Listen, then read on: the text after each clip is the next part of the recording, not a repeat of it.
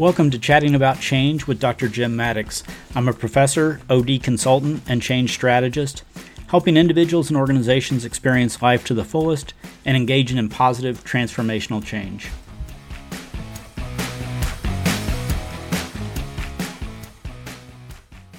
Well, welcome to another episode of Chatting About Change with Dr. Jim Maddox. Today, I'm visiting with Dr. Mike Miller, who is a professor in higher education and also has served in senior administrative roles in higher education. So hopefully we're going to have some good conversation around this landscape around higher education and leadership in higher education and how we train leaders in that field and kind of just how they navigate what's going on. So it's very dynamic field. So Mike, welcome. Thanks, Jim. You know, we go back a long way, and it's good to be with you today. And it's a fascinating topic, absolutely fascinating, especially in these kind of times of COVID and times of financial change and societal interest in what higher education is all about. Yeah, I know that you and I went to our doc program years ago at Nebraska. We won't say how long ago. It was a couple years ago. And our paths went completely different directions, and then we both ended up at the University of Arkansas, which is kind of interesting. So, you know, a 30-year span of then reconnecting. So it's been fun getting back in the same department. So, what do you see as some of the key challenges shaping leadership in higher ed? Well, I you know, we kind of have talked about before the idea of what the role of contemporary higher education is and what societal expectations of it are. And that's really kind of set against a backdrop of what policymakers and politicians want. And everybody kind of wants the same thing, and everybody wants something that's a little bit different. I mean, you know, students kind of want a good time. You know, students want to go to a beautiful campus, and campuses, higher education as a set of facilities has never been more beautiful than it is today. I mean, everybody, if you went to a Disney, you know, movie set, that's what the University of Alabama looks like. Doesn't necessarily mean it's a better enterprise, but in terms of structure, a lot of the capital facilities that were kind of falling apart in the 60s have been reinvested and rebuilt, and you've got kind of an infrastructure that looks better than ever before. But you've got politicians who want you to be an engaged citizen. They want you to be a healthy individual who contributes to society. Parents want their kids to go to college and get a high-paying job. Employers want people to be trained in their specific way. I mean, it's really confusing right now. You know, faculty members want to say, well, we've got academic freedom and we want to make these decisions, but you've got these fierce pressures from benefactors, legislators. You know, everybody has a voice in what's trying to happen on the college campus today. And I'm not sure ultimately where that goes, but I think that, you know, as you see some population declines, you're going to have institutions trying to figure out how to respond and change a little bit differently than they have over the past 30 or 40 years. Yeah, it really brings to question, you know, what is the role of the academy, and is there still a sense of an academy, you know, or is it a you know, a corporate training ground? You know, what is that role of the campus experience? And well, I think, you know, you're a student of organizational behavior. I mean, if you don't have a firm mission or vision for what you expect from the academy, everything else kind of becomes, you know, clouded.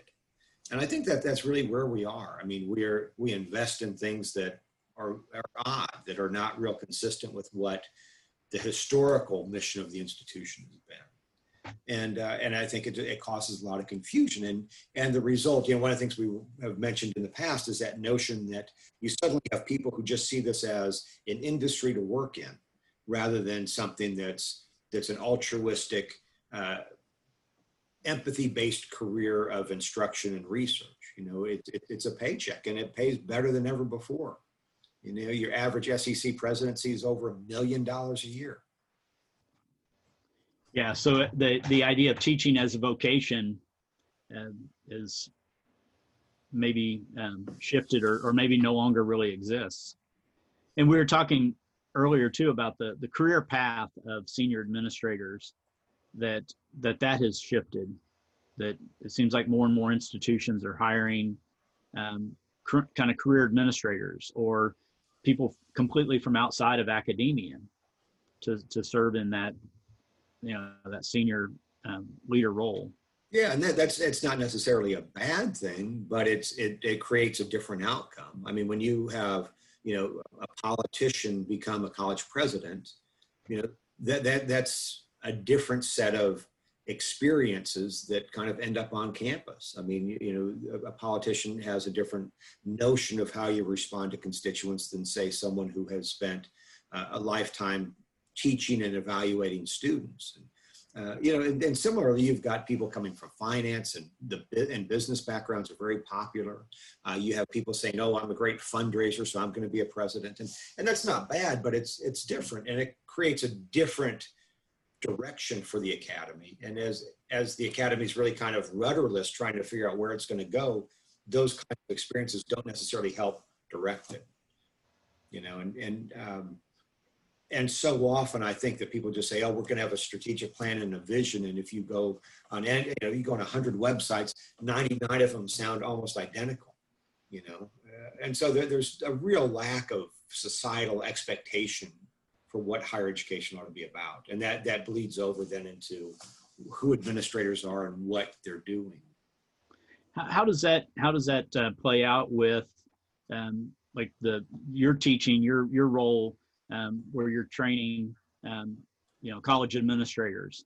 How does that kind of intersect? Well, I think that we have younger students, say under the age of 30, a lot of them are kind of like Pinky and the Brain. They want to rule the world. You know, they everybody wants to be a president. Everybody wants to be a vice president for student affairs, or you know, something like that.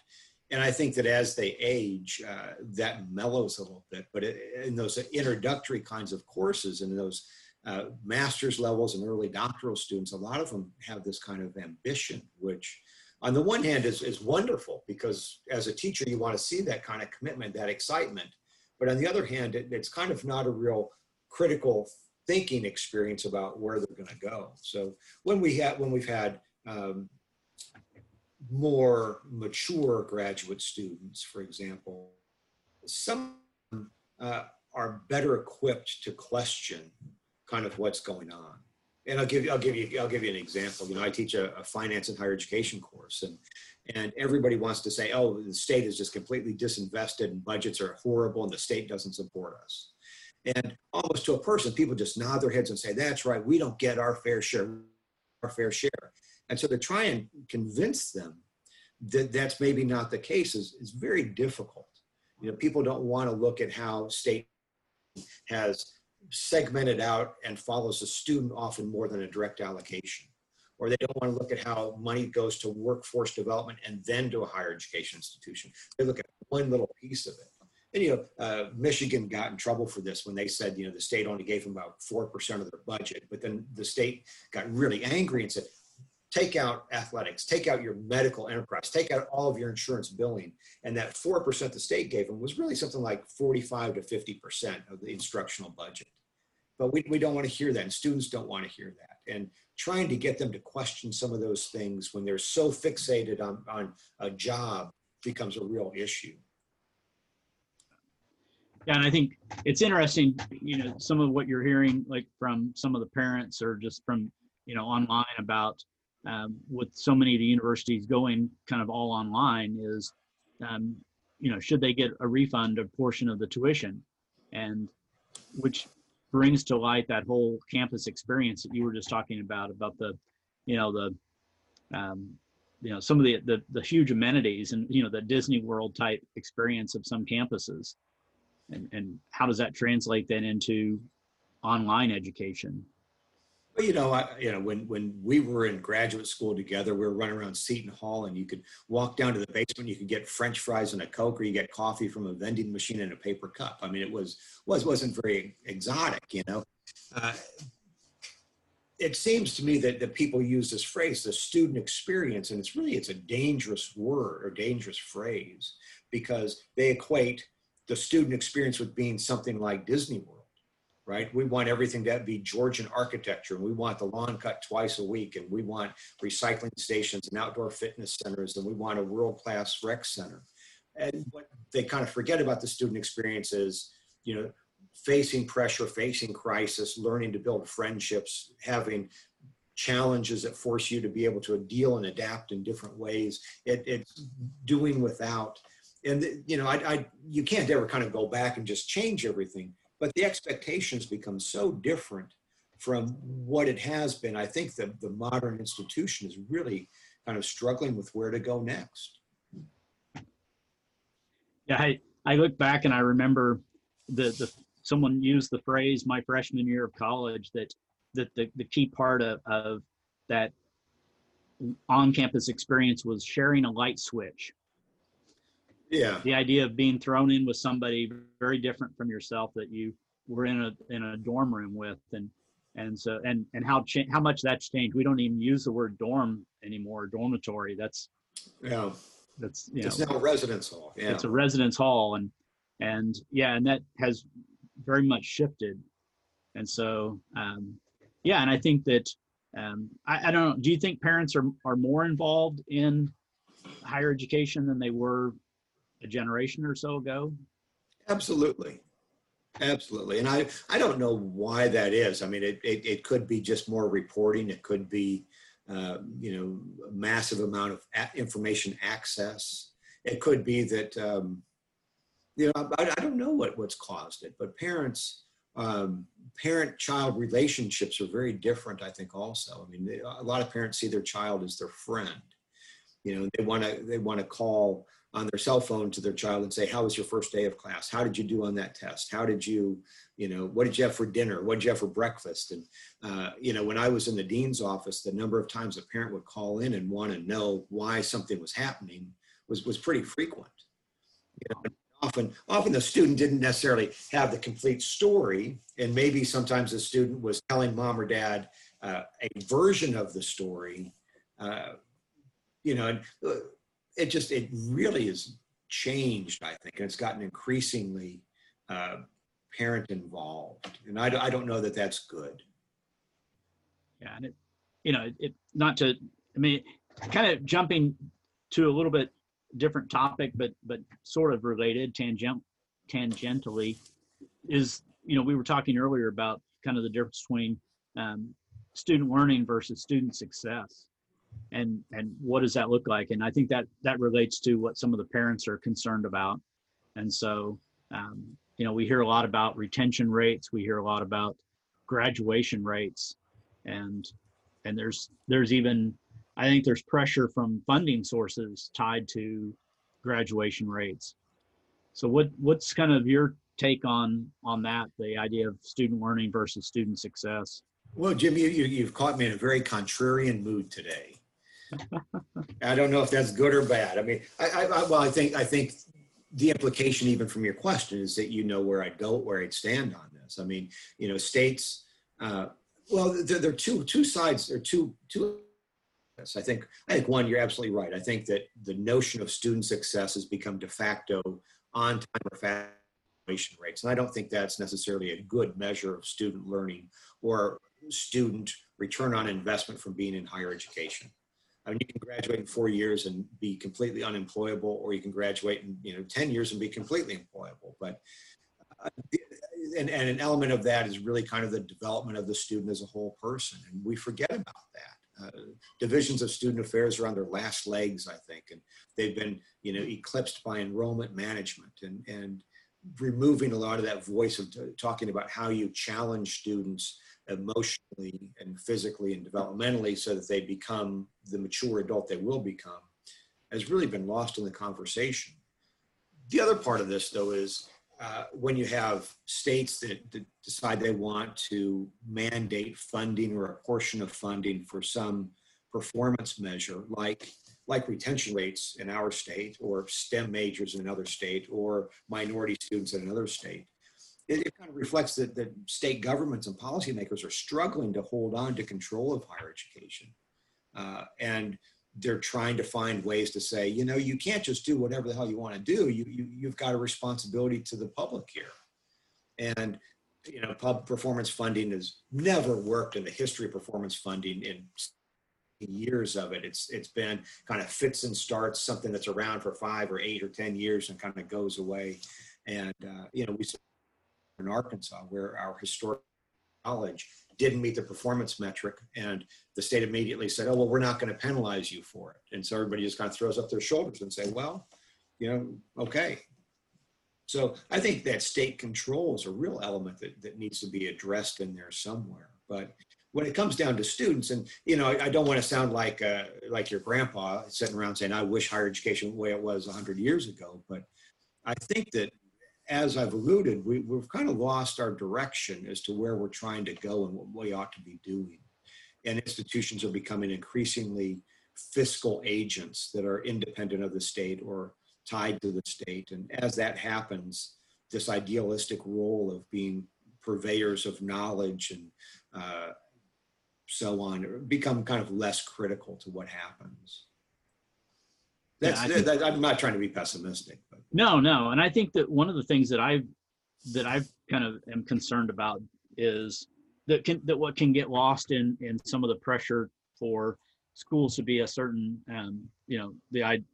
be a certain way. And it goes back to that idea of, does the academy still exist, or is it just becoming a training ground of kind of 4 years of vocational education? Where people are being trained for specific, jobs, is the piece around the research component and around the creative endeavor that flows out of our higher education system. That just the wealth of new inventions, new ideas that really flow from, all the creative minds on college campuses. Yeah, unfortunately, when you financially incentivize all of that, it kind of destroys risk taking a bit, and it certainly creates a caste system on campus. The guys sitting over in the School of Education are pretty low in the totem pole compared to the people in engineering, and it's not because they're less smart. It's because the people over in engineering are inventing Gatorade that turns millions and millions of dollars to campus, and somebody's work in building a more inclusive school doesn't have a financial return, and so the institution as a fiscal entity values things differently. That's a great point. But let me also say, I think that higher education today is pretty savvy. I mean, I think institutions are increasingly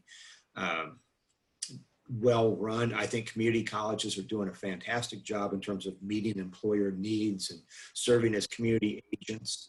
And I think a lot of comprehensive institutions and doctoral institutions do a really good job. But I'm afraid that it's kind of that 100, 150 big land-grant universities have just really kind of shifted in their mentality about why they exist. And I don't know that, I think it's fluid too. I think that the conversation will be different in 15 years than it is today. So what career advice would you give to a young aspiring person that wants to move into college administration?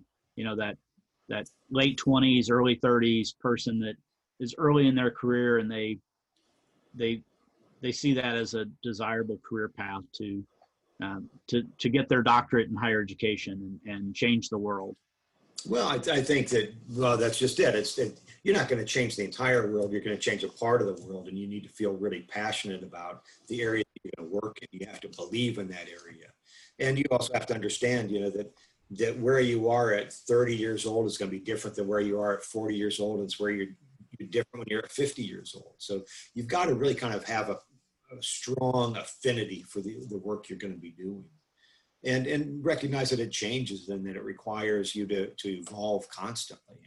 And Jim, you're kind of the change master, so you can talk about how that happens for people. But a big part of it's continuing to learn, and earning a doctoral degree certainly is the base credential you need for a career in higher education, but you've got to continue to learn and to kind of reinvent some of the things that you do. And the world the changing world around us touches every single academic discipline here, from history through engineering and education. And so people have got to change. And, you know, you and I get older, but students are still often the same age. So how do you relate to them? You know, you hear so often people talking about, oh, students today are this or that. It's you know, they're the future. I mean, they're that we're intending to engage with. And so we've got to figure out how to meet them on their level and understand what they value. Yeah, and then I think we're tasked with continuing to grow and evolve in our thinking as well. And I think that hopefully that's something that we discover as we get older, is that, you know, the older we get, to realize that we don't know as much as we thought we did. And so maybe that awareness of not knowing everything actually makes us a little bit more insightful or open to new ideas. Wiser. We are wiser. Wiser. I hope so. Yeah. It's a fascinating time to be working in higher education. And you know, I think that it's important that at some point, at some level, the entire higher education industry is able to center some of what they're doing more on student learning and using student learning as the words rather than student success. I mean, not to discount student success. I mean, that of course is important, but it doesn't need to be the primary driving element of why we exist. Yeah, the success should be an outcome of the learning that's taken place. Yeah, absolutely. And, absolutely. Yeah, and tying those two together, that learning becomes synonymous with success. Yeah.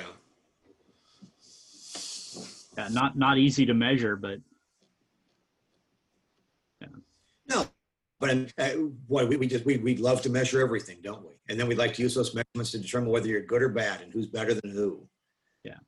And who was it that said not everything that can be measured matters, and not everything that matters can be measured? And so, which I think we could have a whole philosophical debate around qualitative research around that notion, but but I think it certainly helps to broaden our perspective around what that learning looks like and should look like or could look like. So yeah, and I think you're seeing some of that now with the response to COVID and the shift to online learning. I think that, you know, we've kind of known online's out there, and we've known online has been hugely profitable. But I mean, there are two parts to that. I mean, one is I think that online learning can be incredibly productive. I think that it can be very meaningful, and students can truly learn and engage, and it's not all bad.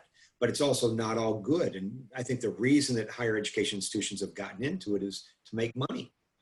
Yeah. I mean, and idealistically, it's about serving people who can't come to your campus. But, you know, when you live in Arkansas and you're serving people in Alaska and New Jersey, that's something different. The motivation's different. Yeah, it's very different than trying to reach the rural parts of your state.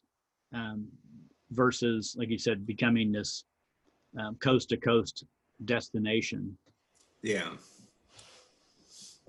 Because it's an affordable product or some unusual product that you're selling. So, yeah. Yeah, and that's something that I've kind of grappled with in the last 10 years of my academic career as I've been more and more associated with online programs is, you know, are they, you know, are we doing it in that, delivering it in that format because it makes sense from a curriculum standpoint and from a, you know, learning model standpoint, or is it purely, you know, financially driven, and how to find that strike that balance?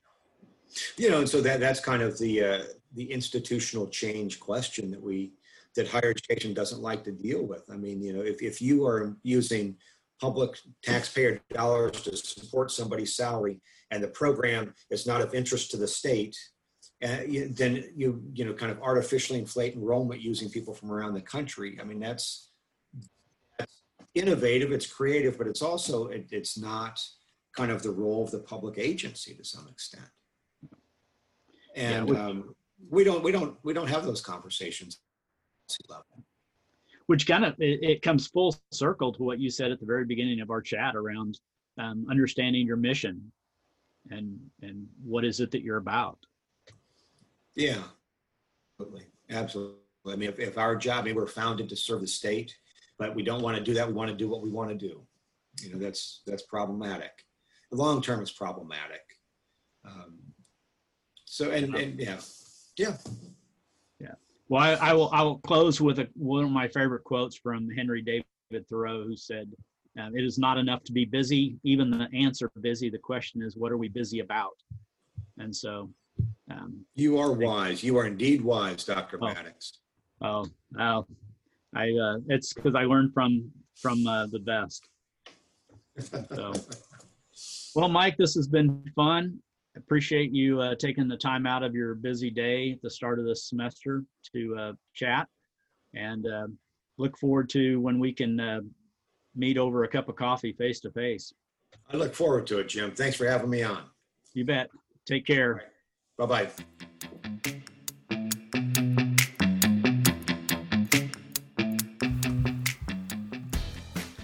I hope you've enjoyed listening to Chatting About Change with Dr. Jim Maddox.